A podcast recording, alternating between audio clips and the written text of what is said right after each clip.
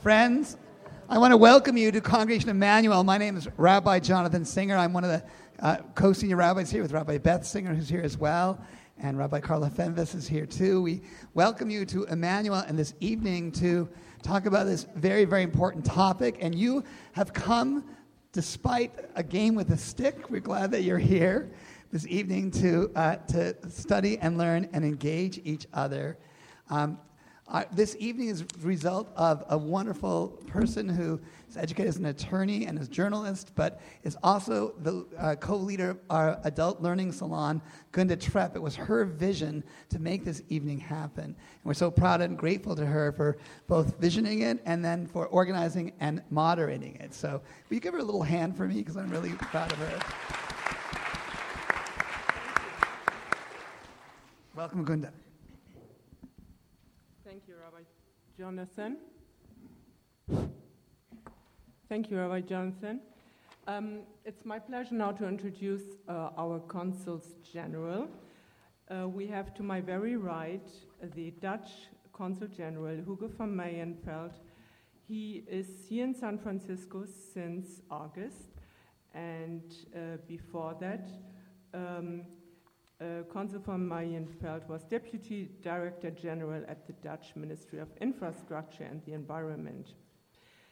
Next to him, we have Hans Ulrich Tanner, who has been with us for four weeks only, and told, he told me already he likes San Francisco quite a bit, and he is here for Switzerland. Welcome. Uh, then, very next to me is my very good friend Barbara Osher. She is for how many years now? Don't count. Okay, I don't count. The uh, consul gen. She's an institution. I mean, as she works for Sweden, she's really quite a bit. So she is the consul general of Sweden.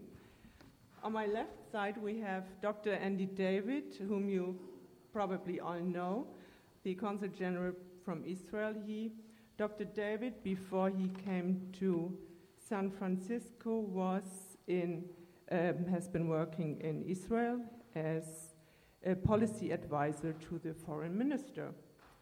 Next to him is Eva Voisin, am I saying it right? Voisin.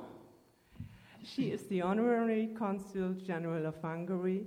And Eva, too, you've been doing this since 19? Barbara for a while. like Barbara for a while. For quite a while. And she has so many, so many posts, she's on so many boards, so I don't even start to tell you.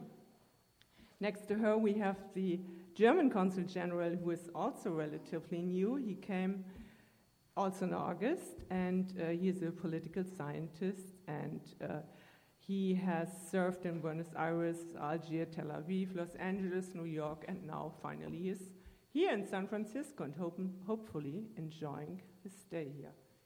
Welcome. Thank you. And then I think I don't have to introduce Doug Kahn, the director of uh, JCRC, and we are very, very glad to have him here and to get a little input uh, from this side. Thank you, Doug, for being here. Um, before we start and before I explain to you what we, um, what we will be doing tonight, we have a special treat for you. We have Seth Brysk here, who is the regional director of ADL, the Anti-Defamation League, uh, who did this very, very important and interesting report on anti-Semitism. And uh, he is very briefly, will he be introducing us to uh, some numbers and uh, facts in Europe. Thank you, Seth.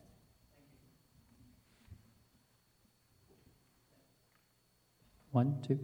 Thank you, Gunda. Thank you, Rabbi Singer. Good evening, everyone.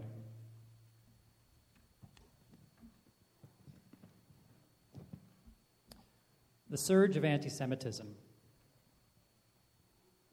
during the recent conflict in Gaza was shocking and yet not surprising. Among the most hate filled manifestations, whoops.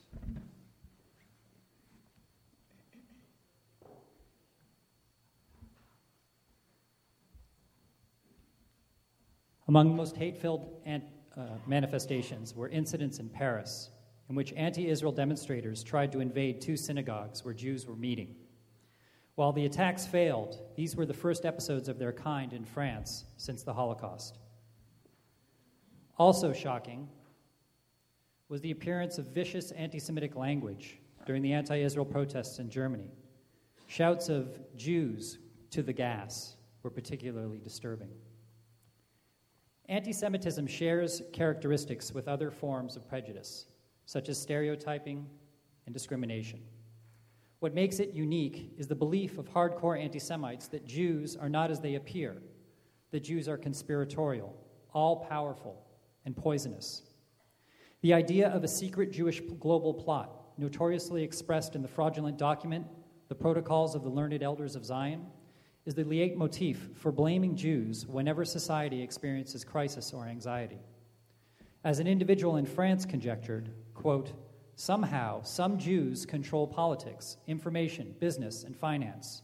Jews in general only let you see what they want you to see, end quote. Blaming Jews for 9 11, demonizing Israel for all Middle East problems, or attributing the recession to Jewish manipulation have become all too common. And shame about the Holocaust, serving to inhibit anti Semitism, is eroding. Over time, as, as survivors pass away, the lessons of World War II and where anti Semitism can lead are more remote. Add the cumulative effect of withering attacks on the Jewish right to self determination and Israel as the achievement of that right and it is no surprise that anti Semitism resurged. When Germans organized a rally to protest anti Semitism, only 5,000 people attended. It is not clear why so few participated, but one theory assumes attendance would be viewed as supporting Israel's actions in Gaza. Further context comes from ADL's groundbreaking Global 100 survey of anti Semitic attitudes released in May. 26%, or more than 1 billion people worldwide, harbor strong anti Semitic sentiments. To learn more, please visit global100.adl.org. Global100.adl.org. And questions are being raised as to whether Jews have a future in Europe. A recent poll of European Jewry indicates that many fear being victimized by anti Semitism this year. However, there are bright spots. Most significant was the response of government leaders. German Chancellor Angela Merkel stood up and spoke out forcefully against anti Semitism. In addition, the French president and the British and Italian prime ministers condemned anti Semitic outbursts, vowing to protect their Jewish communities. And American leadership remains crucial. Successive U.S. Congresses and administrations, including the State Department section monitoring anti Semitism, have responded forcefully and publicly to global anti Semitism. Education is essential to confronting the scourge of anti Semitism. Ultimately, the future of European Jewry may depend on EU efforts to integrate Muslim populations. If successful, the chances of minimizing Islamic extremism, a major source of attacks on Jews, increase significantly. If it fails, and Europe is far behind America in integrating immigrants, then extremism is likely to grow within Muslim communities and the broader population. The result will be greater support for extreme right groups, another phenomenon that is bad for the Jews. As ever, the most critical need is for all good people to stand up and speak out. It isn't the 1930s all over again, but growing manifestations of anti Jewish hate are a serious and worrying development. Thank you. Thank you, Seth.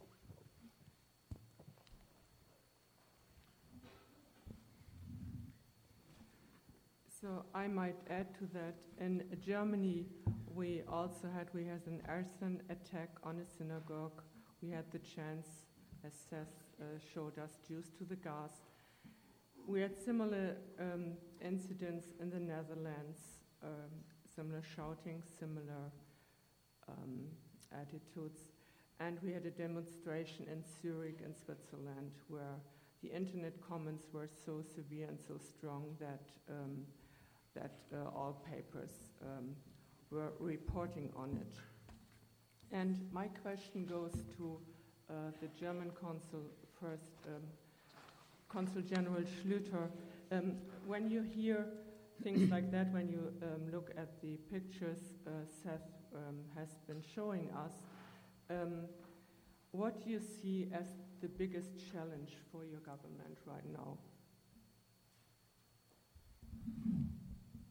Well, I think it's the biggest challenge is really to, should you say, rein in or educate? But educate is very difficult to, to rein in the growing Muslim minorities, not just in Germany, but in, in most of the other countries in Europe right now. Uh, this poses huge problem. This has been always kind of hushed for, for a while out of wrong sense of political correctness because we don't want to say anything against uh, minorities, against migrants, as, uh, asylum seekers in Germany. And uh, so, whenever there happened an attack on somebody who was recognizable as a Jew because he wore a kippah, or, um, and then in the in the paper there was sometimes this hint. Uh, this was a uh, the assailant looked like he came from the Mediterranean. You know, Mediterranean, please don't talk about North Africa, don't talk about Algeria, don't talk about Morocco. It's just Südländer. So, so somebody, you know, with a dark complexion, and so, so obviously he was, he was from there. And, uh, and we have this problem. Um, and I would really say you have to rein them in because uh, to educate is fairly hard. We have um, all these instances of um, Muslims who've been living in Germany for generations, and still you have uh, these incidents of uh, the honor murders. So if, uh, if, if the daughter doesn't doesn't marry the right guy or doesn't marry the one she's been told so, so the brother kills her, and this is something that uh, it's still prevalent in, in, in, not not that often, but it happens. So of course something uh, when something happens like in Gaza and, uh, and, and, they're carrying the war against Israel to, uh, to Europe. This is one thing if I found a very interesting article the other day. Uh, Lord Sacks, he's the emeritus chief rabbi of the United Hebrew Congregations of the British Commonwealth. And um, he said what was very interesting it's uh, this new kind of anti Semitism that you find in Europe now differs from the old in a couple of ways. And the first, and they all point to the Middle East. They all point to Israel in the end. So it's, it's first the pretext. It says in the Middle Ages, Ages it was the religion. Then in the 19th, 20th century, it was the race. They were hated for the race. And now they're hated for their nation state, for Israel. So this is one of the things, you know, it goes there. And so all the different possibilities why you have, uh, why you find a legitimate, legitimation of, uh, of, of, uh, of anti-Semitism, all points to actually to, to Israel, and um, Jews living in Europe are being made responsible for that. And that poses a huge problem, I think. And uh, how to deal with this, I don't know. It's something that we, especially in Germany, I think we should try to do something about that. And you should have read all the, the articles that appeared around this. Um, ADL said there were just 5,000 people, but it's, it's just more than what, what's happened with these 5,000 people at the demonstration. I think this is a this is a discussion that we have in our society, and in one editorial they said, Isn't this a shame with some of these incidents? This is happening in Germany 70 years after the war. Haven't we learned anything? And this implies, again, though, those were Germans who did that. And in the vast majority, those are not Germans who do this, but we were not able to, again, rein them in. But we have a special obligation, we, and uh, our youth are, are being taught. You probably will pose the question also what can universities, what can schools do? And, and this is one of the things that, um, that we try to do. But when we don't reach the migrants with regard to perhaps not killing the sister because she marries the wrong man, how could we reach them to tell them, please behave and, uh, and feel that in Germany you have to live with a certain obligation to the state of Israel, the security of the state of Israel, and to what comes from our, our history. Thank you. I would be interested to have uh, your input Hugo, in, um, on this and, and yours as well. Hugo. Okay.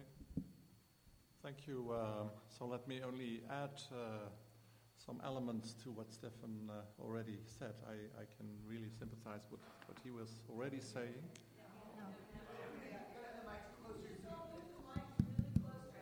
Okay. Thank you for telling me uh, in, the- in the beginning.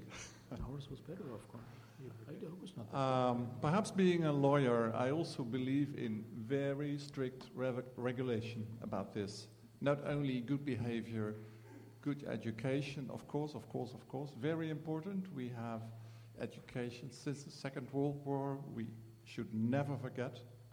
But we have a new generation who, especially in their adolescence, uh, try to be rebellious about this. But then again, I agree with uh, the German Consul General that indeed it's is also the new element is um, the immigrants from, uh, let's say, the Mediterranean area. So I believe in strict regulation uh, at the national level, the constitution. Of course, we have to weigh freedom of press, freedom of religion, freedom of speech. But at a certain point, there is no such thing as freedom of speech if it's become insulting and discrimination. So then I think the government should set not an example, but just implement the, ru- the, the regulation. What has happened in The Hague, um, first there was no action of the government, and then there was a very strict uh, uh, interference. So I think uh, we have to take a very strong political stand, apart from the legal stand, also a political stand, uh, also against anti-Muslim uh, movements. That's that's happening the same. It's even in, in our country that our right-wing party is mostly anti Muslim. We'll anti-Muslim. be talking about that, yeah. Yes, we will talk. Yeah. Sorry. Okay. Yeah. Yes, uh, I agree uh, entirely with my colleagues uh, from Germany and the Netherlands about uh, the, the, the, the, big uh, um, problem we, we are facing uh, with, with immi- uh, immigration in general. And Switzerland is, uh, is a country with uh, 20 or 25, uh, almost 25 percent of foreigners living there. And we, we noticed in, the, in the last years that the uh, movement, uh, the right wing movement from uh, the People's Party, was getting stronger and more racist and more xenophobe and more, more and didn't, didn't so much um, distinguish between, between uh, uh, the anti-Semitism or or, or, or Muslim uh, xenophobe, xenophobia. It was it was just uh, against everybody who came from another country, and uh, I think the uh, the problem we, we are facing at the moment in uh, the the the the, uh, the riots we had and the manifestation demonstrations in Zurich, for example, they are not so much. Uh, uh, uh, anti-Semitic, but they're, they're, they're more of um, le- left wing, uh, from uh, coming from a left wing side. That's a, that's a new phenomenon, uh, which is new also for Switzerland. I don't know if it's, it's, it's also happening in, in other European countries, but left wing parties, extreme left wing parties, are, are uh, uh, facing the, the problems uh, in Palestine with the, uh, uh, the, the Golan and the, what, the, the, what happened uh, the last months in the, in, the, in, in uh, Israel and in Palestine. And uh, what Switzerland is doing, we have the government, on the government side is we have a commission since 1995, we have a commission against racism, uh, which was in, implemented uh, in 95. And of course, we are uh, also uh, referring to our constitution, as my colleagues uh, said. Uh, and uh, we have the, uh, an Article 261, uh, which is uh, uh, an anti-racist uh, article in, in our, in our, uh, in our uh, law.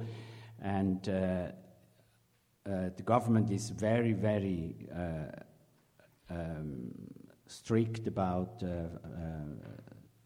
uh, how to say facing this this this kind of of racism of any kind. Thank you. Um, we have been talking about this several times, Barbara, and we often talked about Malmö and incidents like uh, uh, which happened in uh, in Europe uh, uh, through all through Europe this summer have been happening in Malmö for quite a while already. There were, have really been attacks, violent attacks, and and a couple of incidents, so that more and more Jews um, uh, move from Malmö to Stockholm to, to feel safer. Could, could you tell us a little bit about that and uh, what in your book uh, is behind it? I'd rather not start with Malmö, but I'll do that since, since you asked me. Malmö is a town which is uh, across the water from Copenhagen, so it's the southernmost portion of Sweden. And they have uh, had some uh, quite a lot of uh, not only anti Semitic incidents but also racial incidents. The um, city has um, a pretty large uh, Muslim uh, um, refugee population, which is now sort of into its second generation. And um, it's a pretty polarized um, uh, population, which has created not only are the uh, living circumstances not, not uh, I feel, in, in, on par with the rest of Sweden, but they've also not been integrated in, let's say, the normal sense. So uh, Malmö's had uh, also had a local government which was definitely not pro-immigrants, but they had they had a lot of immigrants on their hands. So, of course, this spills over then uh, into the, uh, into the anti Semitic uh, sphere. But we have to put uh, anti Semitism into the right kind of context because it, has, it really has different aspects. But before I get to that, I just want to say that the, the rabbi in Malmö, uh, who used to walk around in what, what he says his traditional garb, uh, and he was attacked quite a few times. Um, he then man, he then decided that he would have to get a car, and all of a sudden, all these hate crimes dropped pretty instantly because he wasn't visible the way he was before. But what he did was he organized kippa walks. So people would uh, not only uh, not only the congregation, uh, but people ordinary people would gather and do these kippa marches or kippa walks to show that, you know, there's nothing strange with wearing a kippa or even a Star of David. So that has sort of uh, kindled a new spirit within not only the Jews but, but also other conscientious um, citizens of Malmö, which I think is a great thing, and the fact that the head of the city government was voted out, and that was the greatest help of all because he was a real instigator of racism.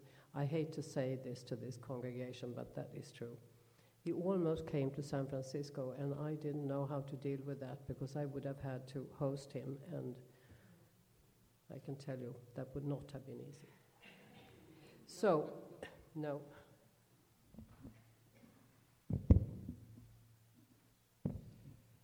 We have in, in the Netherlands, we have the phenomenon that um, uh, speaking about the incidents this summer and about the Gaza war, uh, that the Freedom Party, the right wing party of Geert Wilders, actually um, sat with Israel and um, by, with that was even so supported. Uh, um, by some Jews.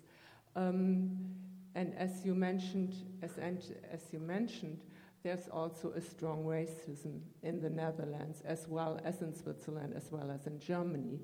So um, how, how, can we, how can we face that? I mean, is it really, is it the only hope of the Jews to, to, uh, to sit in a boat with, with a party which discriminates against another group? So, how do we deal with that? Yeah, that's, that's indeed a question uh, between Scylla and Charybdis. Um, because indeed it's an anti party, it's anti Europe, uh, anti left, and anti Muslim, indeed. Um, but nevertheless, yes, you, are totally right. They are uh, pro state of Israel and also against any form of anti Islamism. Uh, sorry, anti Semitism. Um, um, so, indeed, um, the only thing I think let's, let's look at what point Mr. Wilders could be supported, where he is right. Mm-hmm. Um, and then the government, in, in many of his points, takes over his points. Because right. uh, that, that's the better way to, to make it positive, uh, to, to rephrase his points not as anti this, anti that, but to have a positive point about integration uh, in relation to Muslims and, and integration to everything, but also to have freedom of any religion at the same mm-hmm. time mm-hmm. and culture. Mm-hmm. Um, so this is uh, easy to say, but this is the only way out to, to right. change the whole picture into a positive right. I would like to take Doug on this. Doug, you, you, um, you have done this in a very, a very, uh, very good way. You, uh, you really stand up for the Jews, of course, but you also stand up for the Muslims. So you really manage to, uh, to point out without discriminating. How, how do you do that? I mean, how is that possible to, to not uh, to, uh, to be in this game without without being played against each other? I think that the echo is big. Uh,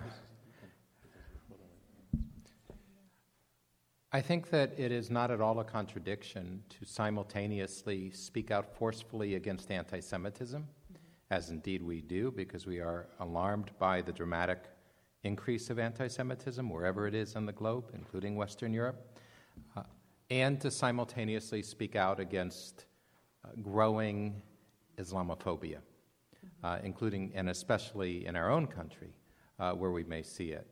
And we even see it on uh, in dueling bus ads in San Francisco, where we see virulently anti Israel ads followed by virulently anti Muslim advertisements. And I think both motivated by a strong Jewish historical and values sense of what it means to speak out when other groups are under attack and are stereotyped and are cast with a very broad net, mm-hmm.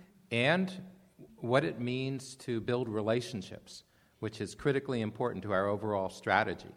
And we do that when we work in coalition with other groups of like minded values. And that means speaking out against hate and bigotry and intolerance, whatever that group may, may be. And that includes when the Muslim community is tarred with a very broad brush. It also isn't contradictory simultaneously to speak out against the growing scourge of radical Islam. And that is a very profound uh, challenge, obviously, uh, globally. And, uh, and we will not hesitate as a community uh, to raise our voice loudly about the threat of growing radical Islamic extremism. None of these contradict each other. We have to simultaneously defend our own community and defend against the rise of anti Semitism, defend against the stereotyping broadly of the Muslim community and speak out against the rise of radical Islam. And I think, uh, I think that we serve our communal interests best when we do all of those. Mm, seems, to be, seems to be easier for JCRC than it is for most of the European governments, though. um, before we come to right wing parties and to Hungary, I wanted to, and then, by the way, uh, we will talk a little bit about the right wing influence, and then we will talk about the mainstream anti Semitism, which in my book is one of the biggest threats. Um, but before we do, and then we, by, uh, we at the end have uh, 20 minutes Q&A.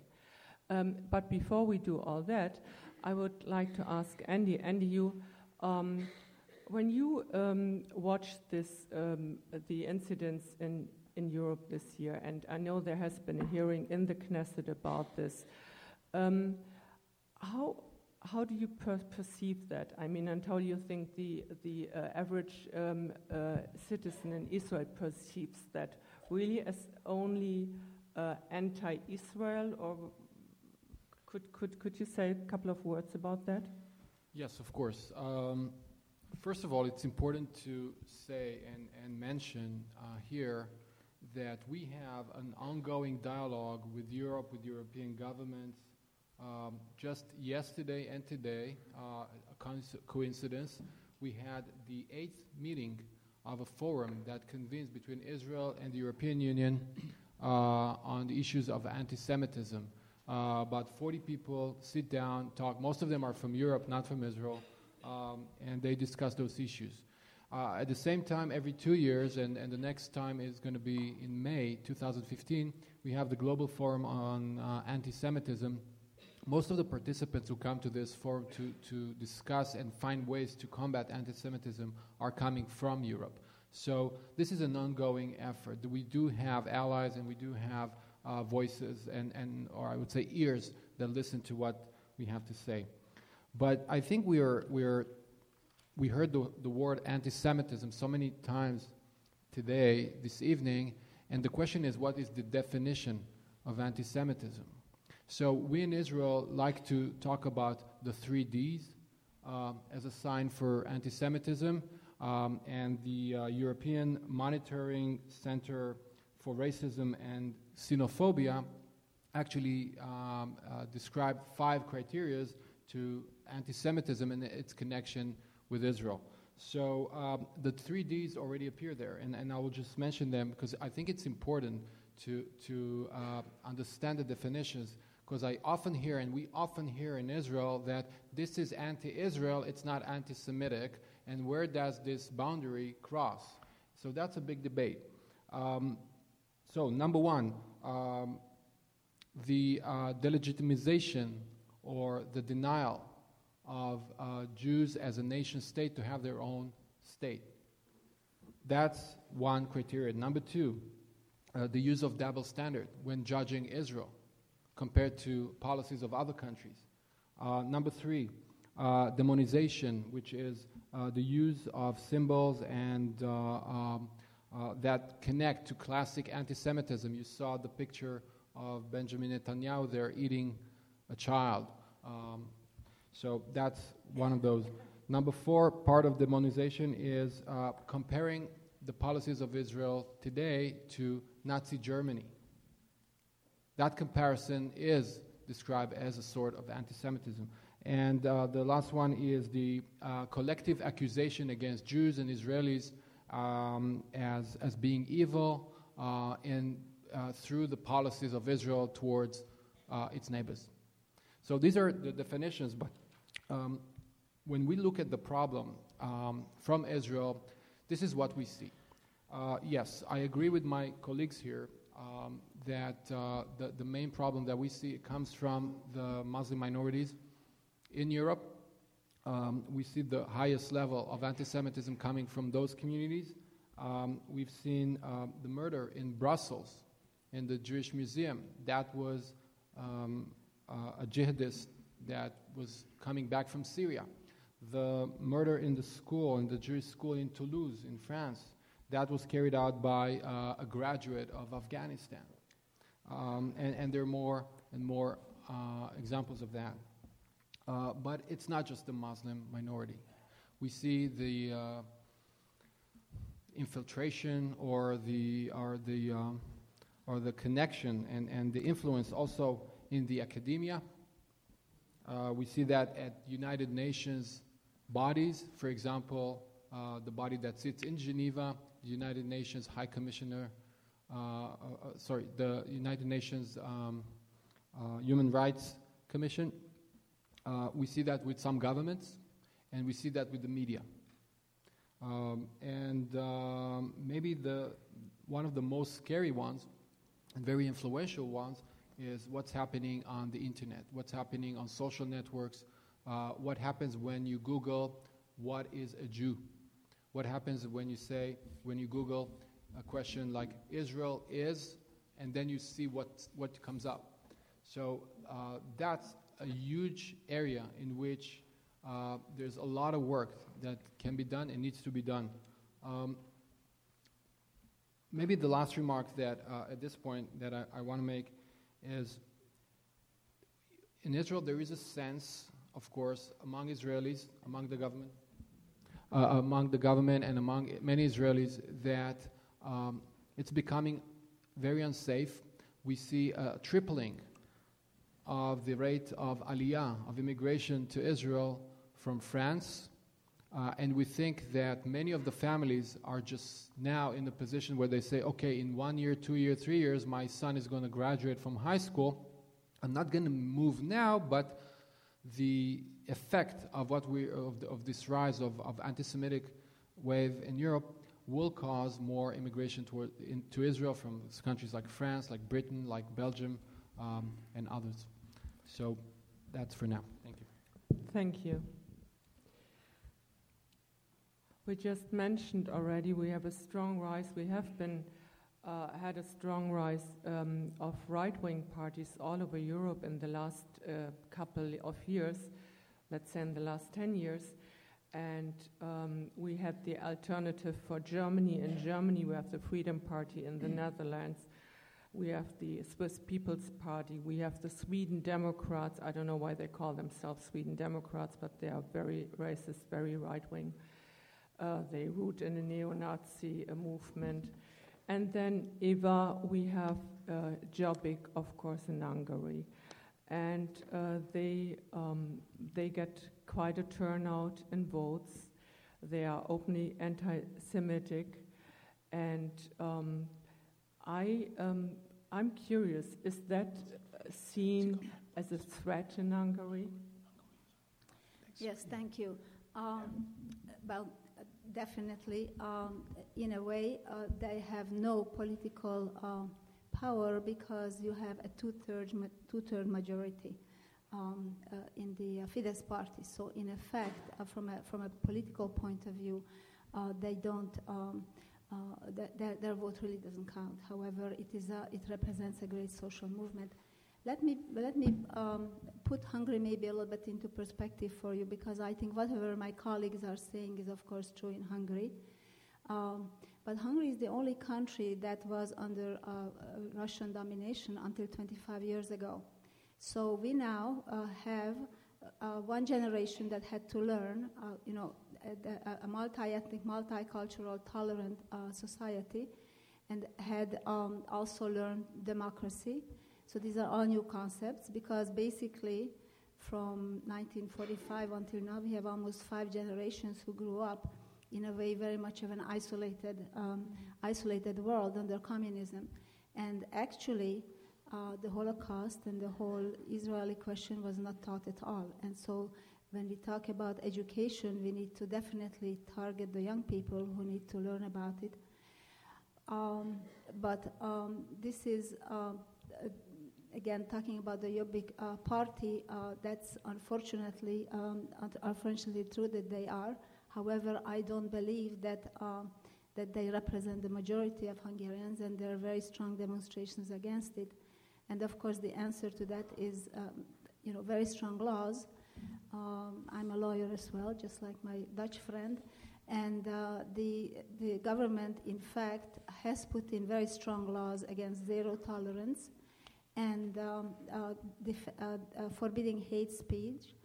And uh, one of the, I think you refer probably to one of the incidents where uh, big uh, parliamentary uh, member spoke up and in the in the parliament and was um, making anti-Semitic comments. Mm-hmm. And the reaction to that was that immediately the parliament changed the laws um, to give further uh, uh, powers to the Speaker of the uh, Parliament, which who can actually suspend members of Parliament for mm-hmm. such speech, and uh, who can actually suspend the parliamentary immunity, the legal immunity that all elective officials have. Mm-hmm. So it's it's an it's an issue of uh, you know obviously reacting strongly with the laws, uh, it, it, bringing legislation um, you know, that has never happened, that kind of a comment never happened mm-hmm. in Parliament before, mm-hmm. so obviously they, they reacted to it and they have adopted a, zero, zero tolerance. but clearly there's a lot of um, uh, progress to be made as far as education, as far as teaching the, the, uh, the young generation, but also the Hungarian people to learn in a multi-ethnic and multicultural and tolerant. Mhm. And I think whatever we say, uh, you know, we were talking about integrating some, um, you know, some other groups, other ethnic groups. I think the, the Hungarian Jews were always integrated for 1100 years. They were part of Hungarian culture and part of Hungarian history. Our integration problems really come with, with the Roma. Uh, and uh, um, obviously, you know, you, you have anti, uh, anti-Jewish comments, anti, um, uh, anti-Roma comments as well. So that's, that's one of the challenges we have. Um, it's also Mhm. very important that, that the government, uh, besides establishing the, the, uh, the zero tolerance, that uh, there's an enforcement issue. And I think we're ma- making some progress in that sense because exactly three weeks ago, the um, Jobbik Party and uh, uh, Richard Spencer of the of the uh, National Alliance Party, who's actually an American group, uh, they were scheduling um, a bridging um, bridging conference, and so the the Richard Spencer and his party was due to arrive in Hungary, and they they were not given a permission to assemble wherever they were going to assemble, and uh, um, the government actually stopped it, and the police stopped them, but they through the internet Mhm. actually uh, managed to meet Right. uh, some other alternative Yeah. way managed to meet, at which time he was arrested, and so now Mhm. he's on the do not enter list. yeah. So sometimes you you you you succeed. What you hear from the Jewish community in Hungary is that most of them, they, they are almost uh, 95 to 100,000, and most of them live in Budapest, which is, uh, uh, compared to other parts of Hungary, pretty liberal. What's mind-boggling, though, is, and I wanted to ask you about this, uh, this contradiction about the memorial of the German occupation, and um, and that is in my book. Uh, this is a memorial which um, the, the Jews also see as uh, Holocaust memorial, and it shows the, uh, the Germans as, as a big, big, big, overpowering eagle, and the Hungarians in the role of the victims. And that, of course, when it comes to the Jews, is not 100% true. I mean, it's, it's really not true. So, um, and that to me seems um, a real, an openly displayed shift um, of a different uh, view um, on the Holocaust and the involvement of the own country in it. And um, would, would you agree with that?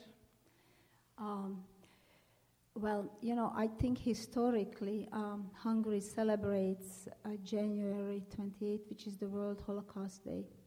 But uh, there are three major uh, Jewish organizations. One, of the biggest one is Mazsihisz, and uh, they actually also celebrate the the Hungarian um, uh, Holocaust Day, which is March 14. Right. Which, which, yes, Right. yes. No, Eva, Yes. my, uh, my, my, my question is, and I will also, uh, this, this, this goes, uh, goes to the, the entire panel, uh, be, because we see the same in Germany, um, that uh, there is in, in, uh, um, in countries uh, which have been involved in the Holocaust, there is now a really openly displayed shift of, um, of how they view their participation in the Holocaust. We have that even in Germany, and um, Stefan might want to say something about that. And um, I wonder, um, I wonder how how this uh, not being willing to deal with the Holocaust anymore, how this plays um, into the uh, rise of anti-Semitism. Well, definitely, as I said, it's a learning curve. We need to learn Mhm. about. We need to learn about the history, and we need to make sure that everybody presents the the the, the, the, the, Mhm. the proper way. And uh, uh, yes, probably the the, the Jobbik would interpret it differently than. Uh, but this is where uh, we need to speak out against it, and I think that you have uh, every level of government who has taken, just like Angela Merkel made public statements uh, against anti-Semitism.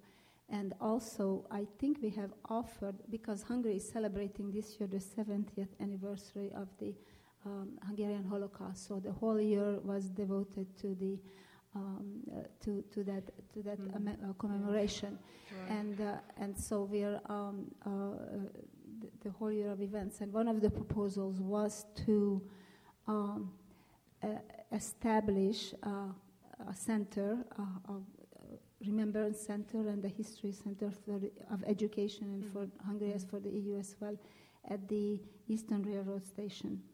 And uh, that was going to be the, the, the, the major contribution of the 70th commemoration of, uh, of, of, uh, Mhm. of the Hungarian. Okay. But uh, yes, it is a, it is a, a, a, a struggle to establish the history, to, and it goes back again to the generations of not, not knowing what really went on, because for, for generations we never absolutely dealt with it, and none of the schools were teaching it.